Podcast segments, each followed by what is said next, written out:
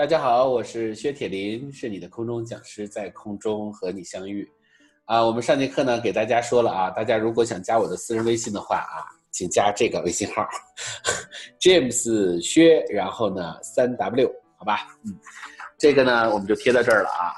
这个平时其实是我的微信号是，其实很多人在加的啊，但是你们还可以单独加，但是加过了就不要再加了啊，这样加太多了我自己都晕了啊。好，那。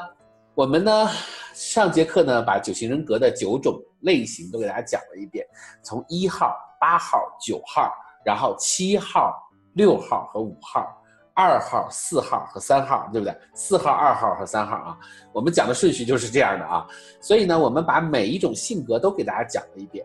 其实我觉得呢，就是九型人格本身，它其实是一种啊，对于人的一种 profile 的这样的一种方式啊。我们其实已经说了，就是在每一个人来的时候，你跟他在一起打交道，其实你要去理解这个人格的特性，理解了人格的特性呢，就更容易跟这个人去打交道，对不对？那么我们说，在九型人格里面呢，大方向上被分成了 P、I、E，那分别是呃 P 呢，其实是直觉型的人啊，行动型的人啊，然后。对身体的感受非常的敏感，那爱呢是逻辑型的人啊，intellectual 啊，那他呢基本上呢是啊比较动脑筋去思考的，用脑非常的多。那异型人呢就是哎我们说情绪型的人，emotional，那他呢就是在他自己的情绪里。二号呢是把爱奉献给世界，啊，四号呢是活在自己的世界里，哎自己哎一会儿感受到这个就开心，感受到不到这个就不开心。那么我们说这个呃七号呢是什么呢？七呃这个是什么七号啊？这个三号呢是什么？三号是我要光宗耀祖啊，呃我要扬眉吐气啊，哎这是三号的这个内在的一个需求。好，那我们还是回到我们对于九型人格的这样的一个呃这样的一个呃这样的一个图形上来啊，大家可以看到这是我们的九型人格的这个图形。好，那我们今天呢就来看一看啊，说在九型人格的这个里面啊。那么哪些人格呀？它其实是呃，这个，它其实是有什么特点的啊？它有什么样的特点？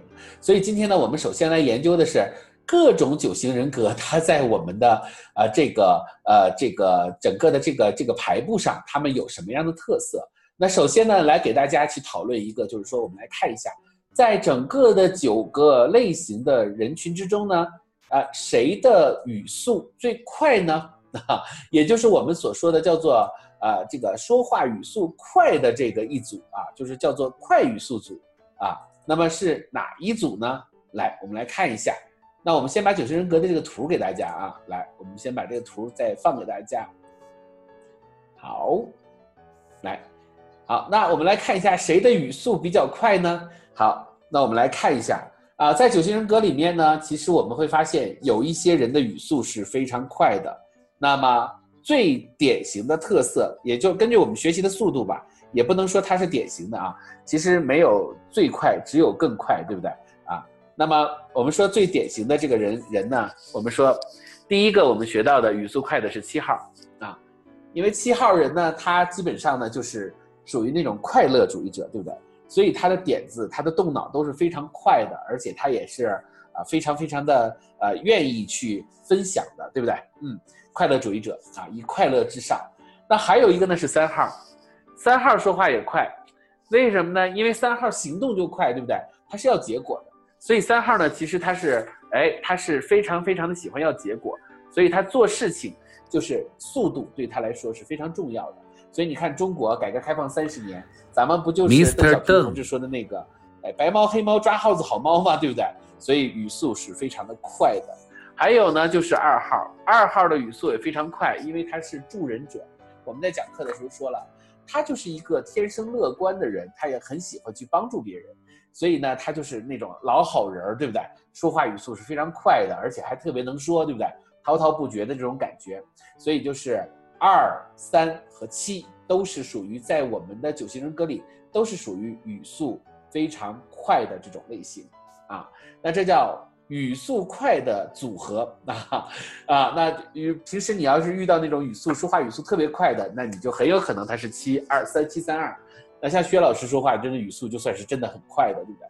那特别是在我们在网络中做这个网络课程的人，那必须得语速快啊！你说话的慢，那没有又没有现场感，那大家学着学着就学困掉了，对不对啊？OK，好，这是我们所说的啊，就是叫做语速快语速组。好，那我们下面来看一下下一个下一个组合是什么呢？下一个组合是动脑动的特别多的这个组合，也就是说属于这种用脑过度型的这个组合。谁用脑用的比较过度呢？啊，那你你脑子里面首先想到的是谁啊？来想一想啊，这个在一到九号里面谁用脑用的比较多呢？啊，那排名不分先后，我们来看一下。其实七号本身就是，其实我们说爱型人都是属于用脑比较多的，对不对？因为他是 intellectual，他是非常逻辑的，所以他们的大脑中呢，其实他们是经常会想哎这些事儿的。七号呢是属于去做研究的，他快乐的事情他研究。六号呢是属于什么呢？六号是属于想的特别多，对不对？想的特别多。而五号呢是喜欢钻研的，喜欢思考的，喜欢有深度的东西。所以他们的呃他们的这个顺序和位置和感觉都不太一样啊。七六五或者五六七啊，那这都是属于勤动脑型，思考非常多、想得多的类型 啊，勤动脑型的。好，那。我们把这个拿掉啊，那么呃，我们说呢，在我们的生活中会经常遇到一些管理上的组合，比如说大家搭班子，什么样的人会跟什么样的人在一起比较有意思呢？我们来看一下，我们看七号，七号人跟谁搭班子最有趣呢？其实我们去想想，七号的人是快乐主义者，对不对？他讲究的是叫做快乐至上，对不对？什么事情他都是喜欢去做，哎，比较开心、比较快乐的事情。所以七号的人呢，他其实有的时候是需要有人去看着他的，他就是有点缺乏原则性，对不对？所以七号的人呢，他其实最适合的是跟一号搭班子。所以这种互联网的公司里面，就一定是需要那种啊，在五百强企业里面去做那种财务总监的人啊。所以你会发现，互联网公司里面的那种高管，特别是财务总监，很多都是一号这种类型的。他们是非常的有原则性，因为七号他有的时候啊，他不是没有原则性，他是对原则这件事儿他就不 care 啊，对吧？他就没有那么 care 这个原则性啊。所以呢，其实这个啊，我们说呃，其实呃，七号和呃这个一号他俩的搭配是非常好的。那如果七号和二号搭配会怎样呢？七号是一个很喜欢善变的，他喜欢做他自己喜欢做的事情，而二号呢？其实是个助人者，又没有原则性，所以七号和二号的搭配应该说是比较糟糕的。其实一和二他们两个之间是有点矛盾的。一呢，他是非常有原则性，而二呢，他是为了对方的感受而放弃原则性。非常多的二号啊，在这个社会上非常多的二号，所以七号和二号搭配呃是不太合理。但是呢，一号呢又过于悲观，七号呢又比较乐观，所以这两个人在一起搭配啊，一个是去守旧，一个是去创新。就是一个是创新的，一个是守旧的，两个人在一起搭配，一个是工程的，一个是什么守成的，所以这个是非常好的。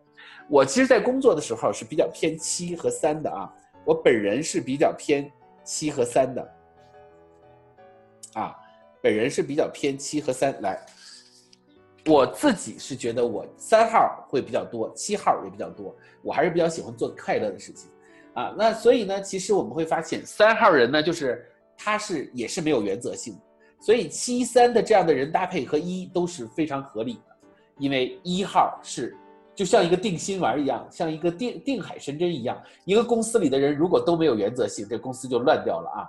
好，那么这是一个搭搭班子的一个组合啊，三号和七号他们两个他们之间搭班子会有什么样的化学反应？我们再来看一下，呃，五号。特别是在互联网的公司里面，五号的人格是非常非常多的，所以我们来看一下五号，呃，因为五号是搞钻研的嘛，对不对？所以他们的知识是非常渊博的。但是五号有一个最大的特点，就是五号呢，他这个太理论性太强，不实践啊，缺乏一种领袖气质，对不对？就是哎，就是说话一叭叭叭，小嘴一套一套的，但是其实你真正的在让他做事儿的时候，他做不起来，大家难以服众啊。所以其实五号它是非常需呃需要啊有一个搭配有一个组合来帮助他的。我们来找一下啊，我这边啊找到了啊，那是谁呢？那就是八号。五号其实是希望有一个人像领袖一样的帮他把这个天地打开的啊。其实很多互联网公司最后找到的，呃，这个销售或者是这个做业绩的或者做地推的这个部门，因为很多互联网公司其实他们要做地推，对不对？所以他们这个地推的部门其实他们都是由八号这种啊特别有野性的那种人来组成。但是大家注意，八号的最大的特点呢，就是有的时候太霸道啊，然后呢他就容易得罪人，得罪人以后呢容易。会让别人比较受伤，所以其实如果你用太多的八号会出问题啊。所以五号的人呢，最好的特色呢，就是在八号下面再配一个二号，啊，也就是说，当你啊这个当你的手下的这个人如果他太霸道的时候，你其实就需要什么？你需要有一个二号的过来做平衡，就是一个老好人做来做平衡，对不对？OK，五号的人是本身是原对于原则性他是很强的啊，因为他本身他就是一个。呃，这个这个钻研者，但是你会发现啊，如果我们现在把他给调过来，这也是成立的。一个八号的人去创业的话，大家看，一个八号的人去创业的话，他太霸道了，对不对？然后呢，他太有勇，但是却没谋，所以五号他身边要配一个军师，是五号，对吧？那么二号的话呢，是帮助他把那些得罪的人再挽回来，就是一个是。一个是军长，一个是政委，对不对？就是他是一个哎，这个一个是思想上的，一个是行为上的一个搭配啊，这是我党的特色，对不对？那这样的搭配其实就有很多了。那我们还可以再看一下啊，还有一种组合，这是叫做二五八组合啊。刚才叫做什么？叫做呃这个一七组合。刚才叫做一七组合，就叫二五八组合。来，我们看一下啊，我们把这个放上去啊，八。五二啊，我贴的没有那么正了啊，大家简单看一下行了。这是一个组合类型，还有一个是刚才我们讲了，是一七组合，所以是一和七啊，这个排名不分先后啊，谁在前谁在后都无所谓。那当然，我们还有另外一个组合，那就是呃三号啊。那三号呢？大家都知道，我刚才已经讲了，三号的最大的特点是什么呢？叫做目标感非常强，对不对？目标感非常强。那他呢，特别喜欢就是以结果为导向啊，白猫黑猫抓耗子好猫。但是呢，三号的最大特点呢，就是说他太结果导向了，他就考虑别人考虑的稍微少了一点点。所以呢，其实这个时候呢，就是让他要多思考，想的全面一点，不要有勇，但是还得有谋，对不对？所以这个谋呢，不是五号那种钻研型的，而是他的方案要稍微多一点。所以六号的是太多的方案了，六号是方案专家啊，六号最喜欢做方案，对不对？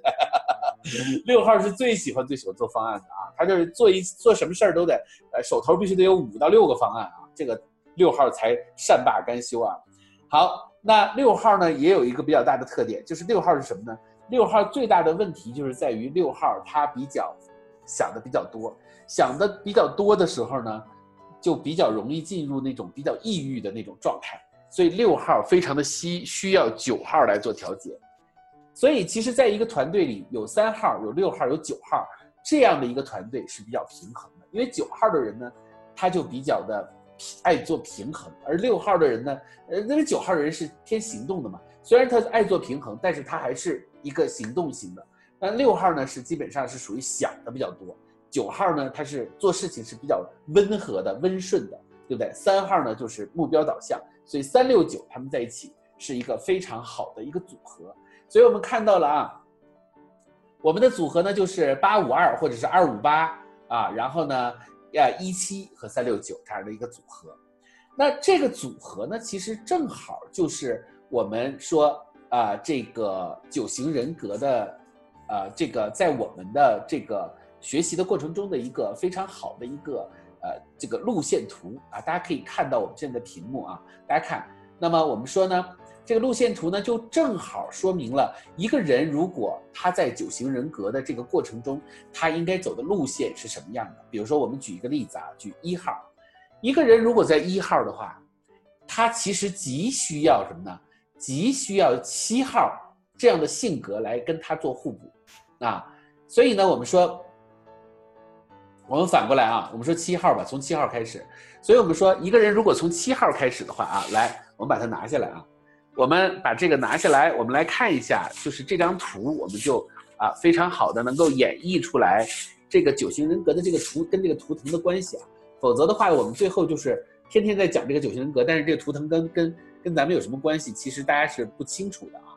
好，那我们来看一下这九型人格的关系。如果是从七号开始的呢？然后把七号找出来啊。如果是从七号开始的呢？这儿呢？啊，一个人如果是在七号的话，他是属于叫做快乐主义者。快乐主义者最大的一个问题就是在坚守原则上，他是多变的。他开心了他就做，他不开心就不做，对不对？所以在我们的屏幕上，大家可以看到，一号啊，七号在那个位置啊。那么我们说，那么一个七号的人，他需要的是一个一号来给他原则。一个七号的人需要一号的人来守住他的原则。那么也就是说，我们一个人如果要是一个人自我的个性在一七号的话，他要修的那种，他的修的那种修养叫做一号，叫做什么？叫做他要什么？他要有一定的原则性啊，他要有一定的原则性。那好，那啊，那么我们说这个就是他们之间的一个很重要的组合。那么他这个其实可以反过来的啊，可以反过来的。如果说一个人在一号的话呢，他其实是比较死板的，对不对？所以他其实也需要的是七号的这种灵活，因为其实他俩是可以是。互相逆逆过来的啊，是可以逆过来的。那么一个七号的，我们从这个从这个角度来看啊，那么我们看啊，一个七一号的人，如果他非常的死板，他是需要啊这个七号的这种灵活性，对不对？好，那么七号太过于灵活，他有的时候呢，他其实就是高兴就做，不高兴就不做，他快乐主义者，所以他其实有的时候会怎么样？会陷入到一个什么？就是说太过于灵活，会给人一种什么？不是给人一种啊，是他自己呢就会没有沉淀。所以七号的人他其实是特别的需要一种沉淀的感觉。所以七号的人呢，他其实特别需需要的是像五号的这种方向，哎，去钻研一下，而不要什么你高兴了你就做，你不高兴你就不做。它需要一个向五号进行钻研的这样一个过程。所以你看啊。七到一啊，那就一到七，然后七到五，大家看啊，一到七，七到五，它是个折线，在我们的图像上来看，对不对啊？那五到哪儿呢？我们刚才说了二五八组合，对不对？所以五到八，五到八，因为对于一个五号来说，他是想的太多，做的太少，那么他以为他想到了，他就做到了，其实他。想到了，并没有做到，对不对？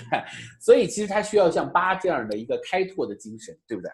但是八呢又太得罪人了，所以其实他特别需要去修二号，就是去帮助别人，去助人。所以其实八号是，如果你是在八号上的话，你其实要去修这个二号啊。其实这个是对我来说是非常有触动的，因为我原来也是曾经在三七八，因为我当领导嘛，所以当八号非常多，我是非常。霸道的啊，非常强权的，但是其实有的时候是要站在别人的角度去多思考一下啊，站在别人的角度去多思考一下。好，那一个二号的人，他想了太多的别人，却有的时候会忘记自己，所以这也是一个人格上的缺陷，对不对啊？所以呢，其实我们说二号的人有的时候啊，他不能太爱的奉献了，有的时候他该去想自己的时候，还是要去想一下。所以二号的人有的时候要去修一下四号，就是他要回到自己的世界里，要为自己多考虑考虑，要去想想自己的人生啊。那我们说一七五八二四啊，那么我们会发现，二四最后会回到哪儿呢？大家注意，最后会又会回到什么呢？又会回到一号。大家看这条线，最后返回到一号啊。所以我们可以把一放到这儿了。把一放到这儿了，所以是一七五八二四一。大家看我们的这张图啊，也是这样看啊，一到七，七到五，五到八，八到二，二到四，四又回到一，然后七五八二四一，一七五八二四一，一七五八二四一。好，我们啊，为了让大家看得更清楚啊，别别产生歧义，那我们就这样，我们就这样，所以再回来。所以叫做一七五八二四一，一七五八二四一啊。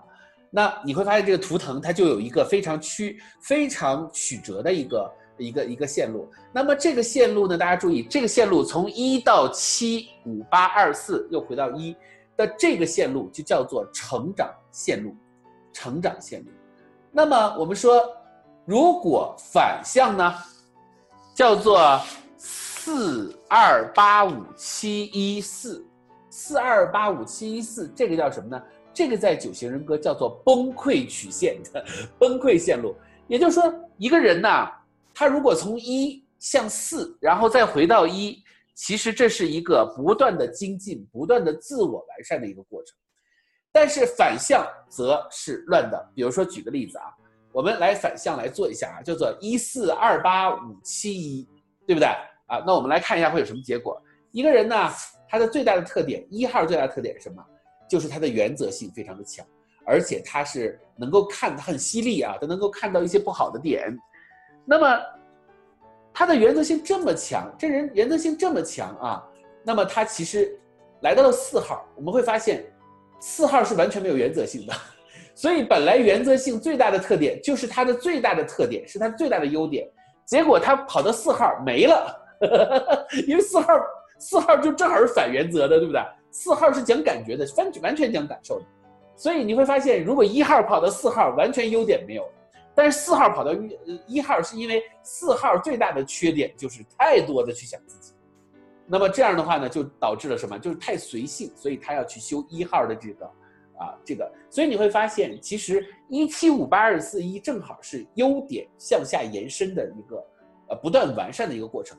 而如果我们反向的话呢，就是原来的优点就不存在了，还反而变成了一个缺点，啊，你比如说四号变成二号，四号最大的特点就是什么呢？就是想，就是为自己着想，爱自己，对吧？而二号最大的特点就是不爱自己。一个四号的人跳到一个不爱自己的上面去，那他不就更难受了吗？对不对？本来他就是四号，对不对？你还让他去不爱自己。好，那一个二号最大特点就是想别人想太多，行动比较少，对不对？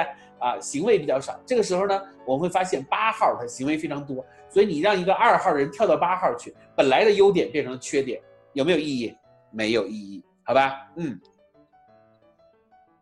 啊，好的，好，我们就是这样的一个形式，大家看一下。所以在啊，在九型人格的过程中，它有一条就是有一条图腾的线，大家看啊，就叫做。一七五八二四一，大家看，就是从一出发到七到五到八到二到四到一，所以你看这条线，大家可以看这条线是非常清晰的一条线。我们把中间的三角形一去掉，你就会发现啊，明白了，一下就明白了，对不对？啊，一七五八二四一，然后又回来。那么另外的一个线呢，大家就清楚了，就是什么？从呃从九，从三到六到九。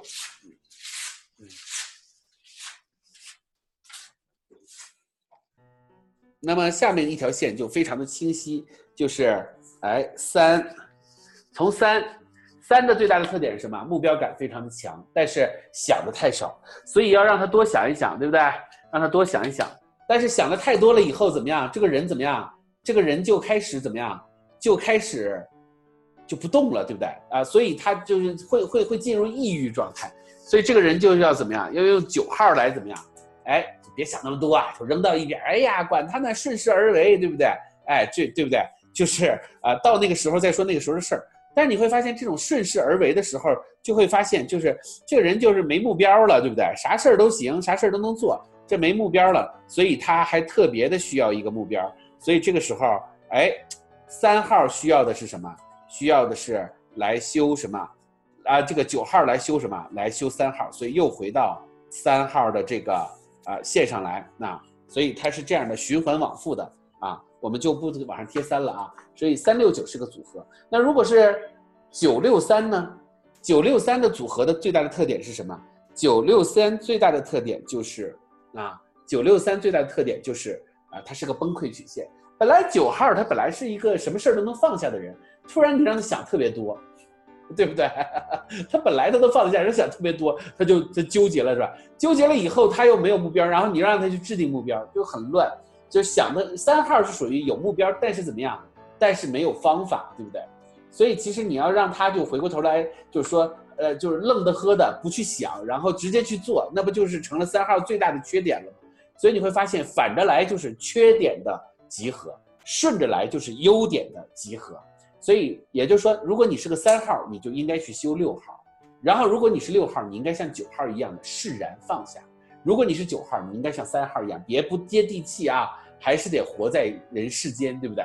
所以三六九三六九，不断的去看自己在什么样的位置上，啊，这是我们在九型人格中应用的方法。那么我们也可以把它应用在我们的员工管理上。如果我们的员工他在什么样的位置上，你就可以给他提出像九型人格这样的模型的这样的要求。九型人格呢，并不是一个特别难的这样的一个啊方式。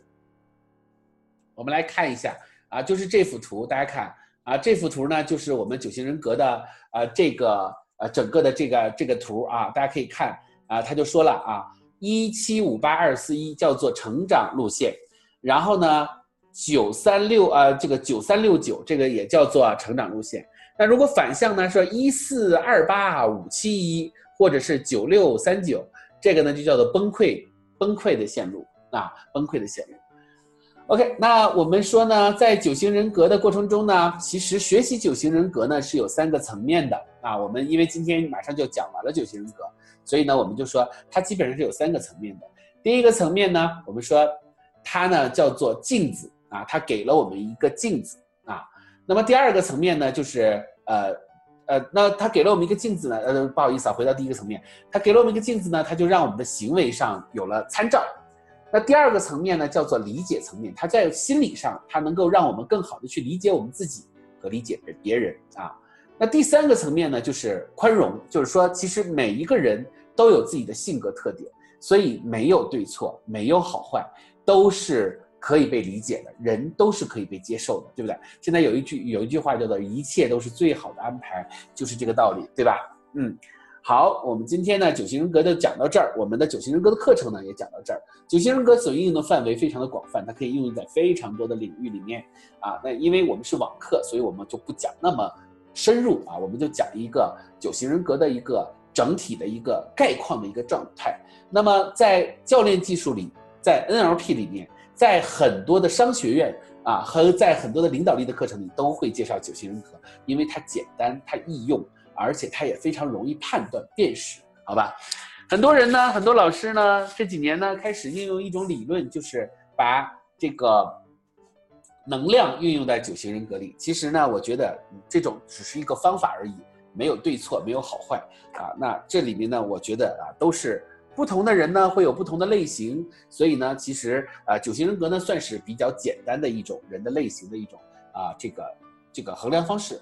那么我们呃，这个在未来的课程里呢，我们很有可能会给大家再加一个，就是用啊五行啊这个阴阳和五行的方法来看人啊，当然是很简单、很很很这个很很很很很粗浅的这样的一个小小的这样的一个视频课啊。如果大家想非常深入的去学习，那其实五行啊八字这才是啊把这个人。